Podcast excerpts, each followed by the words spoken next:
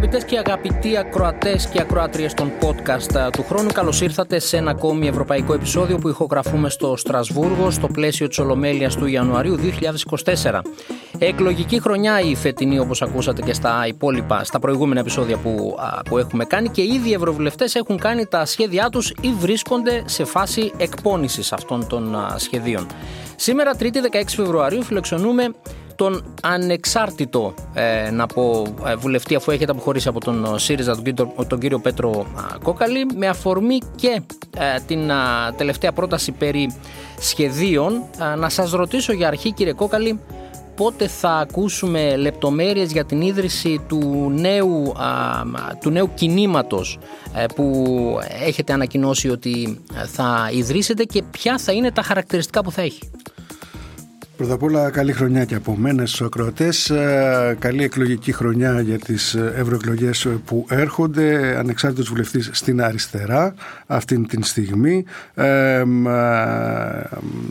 και μέσα από την ε, δράση αυτή τώρα που κάνουμε προσπαθούμε να συνεργαζόμαστε για να μπορέσει και στην Ελλάδα να αντιπροσωπευθεί στις ευρωεκλογές ε, το, η πράσινη πολιτική οικογένεια με έναν τρόπο ανταγωνιστικό, αποτελεσματικό και με έναν τρόπο διαφορετικό από ό,τι ήταν μέχρι τώρα στο παρελθόν διότι δεν είχε καταφέρει να έχει τη θέση που έχει στην ευρωπαϊκή ε, πολιτική οικογένεια.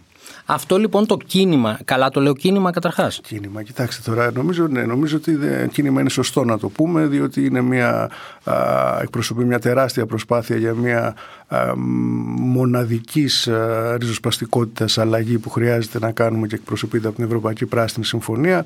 Επομένως, ε, ναι, πρέπει να το πούμε κίνημα, ότι είναι ότι συμπεριλαμβάνει όλους τους ε, πολίτες της Ευρώπης. Κύριε Κόκαλη, τόσο πράσινος χαρακτήρας που θα έχει αυτή η προσπάθεια, μπορούμε να πούμε πως θα είναι μια ομπρέλα και για τα πράσινα κινήματα στην Ελλάδα μέχρι σήμερα; Νομίζω ότι παρακολουθώντας την ε, συζήτηση η οποία γίνεται τα τελευταία χρόνια και ειδικά τώρα μπροστά στις ευρωεκλογές ε, με, με το βλέμμα στην επόμενη περίοδο, με το βλέμμα στην ε, επόμενη, και, επόμενη επιτροπή, το κρίσιμο είναι να, ότι έχουμε καταλάβει ότι η Ευρωπαϊκή Πράσινη Συμφωνία θα πρέπει να είναι μια κοινωνική συμφωνία. Θα πρέπει να προτάξει δηλαδή τα θέματα της δικαιοσύνης, της δίκαιας μετάβασης, μια διαδικασία που καλά γνωρίζετε εσείς στην Κοζάνη και την έχετε ζήσει πώς μπορεί να γίνει σωστά ή να μην γίνει σωστά και αυτό θα είναι το κρίσιμο. Επομένως περιλαμβάνει οπωσδήποτε όλα τα, όλους, όλων των ας πούμε τον ε, υπάρχουν πράσινο χώρο, τον υπαρκτό πράσινο χώρο αλλά νομίζω ότι το πολιτικό αίτημα πλέον απλώνεται ε, πολύ ευρύτερα. Ε, και αν έτσι θέλω να προχωρήσω λίγο τη σκέψη μου και εκλέγεστε στις, ευρωβουλευτές, στις ευρωεκλογές. Στην Ευρωβουλή λοιπόν σε ποια πολιτική ομάδα θα μπορέσει να ενταχθεί; Θα παραμείνετε στους αριστερούς, θα πάτε στους Ευρωπαίους Πράσινους, τι χαρακτηριστικά θα έχει η ομάδα ή η πολιτική που θα επιλέξετε; Ας περιμένουμε λίγο να δούμε την, ε, στις 2 Φεβρουαρίου το ε, Ευρωπαϊκό Συνέδριο του Ευρωπαϊκού Πράσινου Κόμματος στη Λιόν, τους, ε, τους άξονες της προεκλογικής καμπάνιας των Ευρωπαίων Πράσινων και νομίζω ότι αυτό θα απαντηθεί πολύ γρήγορα.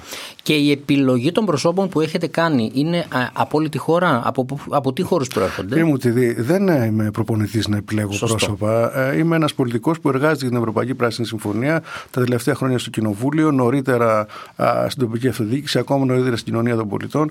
Α, αυτό με αφορά, δεν επιλέγω εγώ κάποιον. Υπάρχουν ε, άνθρωποι με τους οποίους συνεργαζόμαστε, εργαζόμαστε, θα λέγα σκληρά, για να μπορέσουμε να αντιπροσωπήσουμε, να παρουσιάσουμε κάτι αξιόμαχο, κάτι επαγγελματικό και κάτι ε, αποτελεσματικό με όρους δίκαιας μετάβασης μπροστά σε αυτήν την τεράστια πρόκληση που έχει και η χώρα μας και όλη η Ευρώπη και ο κόσμος όλος. Θα ήθελα λίγο μέχρι να φτάσουμε στις, στις 8 Ιουνίου να μου πείτε πώς βλέπετε την Ευρώπη σήμερα δεδομένου το ότι από την εποχή του Σουμάνι, του Σπινέλη για παράδειγμα των οραματιστών και οραματιστριών πολιτών και ηγέτιδων της Ευρώπης που ενέπνευσαν τη δημιουργία της Ευρωπαϊκής Ένωσης φτάσαμε στο σήμερα που έχουμε έναν έντονο σκεπτικισμό. Οι εκτιμήσεις λένε πως θα πάμε σε μια Ευρωβουλή με πολύ έντονα χαρακτηριστικά της ακροδεξιάς.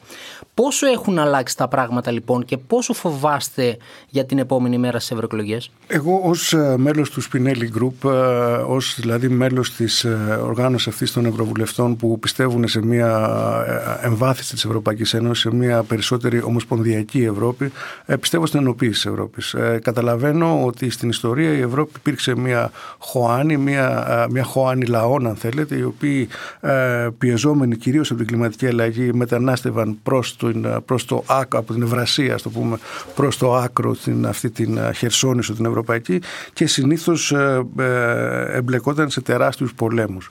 Ε, αυτοί οι πόλεμοι έχουν σταματήσει τα τελευταία 75 χρόνια. Αυτό είναι μια τεράστια κατάκτηση και βλέπω ως μεγάλη φενάκι αν θέλετε την ιδέα της Ευρώπης των των εθνικισμών της Ευρώπης όπου δεν ακολουθούμε αν θέλετε το όραμα του Ζακ Ντελόρ του οποίου την μνήμη τιμήσαμε χθες στην Ολομέλεια. Το όραμα για μια κοινωνική Ευρώπη το ευρωπαϊκό κοινωνικό μοντέλο λοιπόν όπως οικοδομήθηκε από την δεκαετία θέλετε του 50 ως την δεκαετία του 90 και λίγο αργότερα πρέπει να επανέλθει με όρους αν θέλετε ε, κλιματικής πια πρόνοιας, κλιματικής προστασίας και αλλαγής προς μια Ευρώπη η οποία θα παρέχει περισσότερη ασφάλεια, περισσότερη ισότητα και μεγαλύτερη κοινωνική, κοινωνική πρόνοια. Αυτό είναι το δικό μας όραμα, αυτό θα προσπαθήσουμε να πείσουμε τους Ευρωπαίους πολίτες. Βλέπουμε τις δημοσκοπήσεις βέβαια και τις α, ε, εκλογές όπως στην Ολλανδία και στην Ιταλία. αυτό νομίζω ότι δεν θα είναι καλός δρόμος για την Ευρώπη.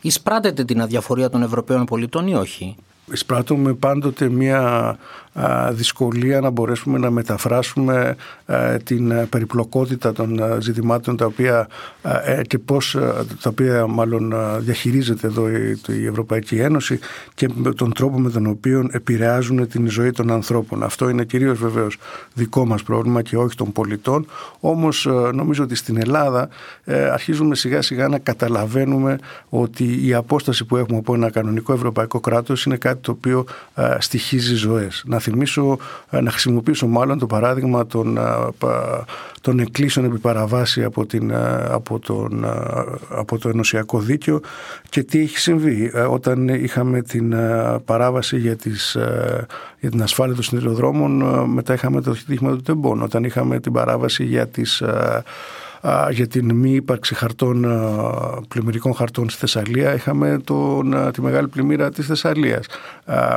Η παράβαση για, τα, για την κακή ποιότητα του αέρα είναι κάτι που κοστίζει σε συμπολίτες, σε χιλιάδες συμπολίτες μας πρόωρους θανάτους και βαριές αρρώστιες. Το ίδιο η παράβαση για την διαχείριση των απορριμμάτων που προκαλεί μια σειρά από βαριές ασθένειες που οδηγούν σε θανάτους. Λοιπόν, ε, νομίζω πάντως αυτό βαραίνει εμάς περισσότερο και εγώ όσο μπορώ προσπαθώ να μιλάω όσο πιο απλά γίνεται.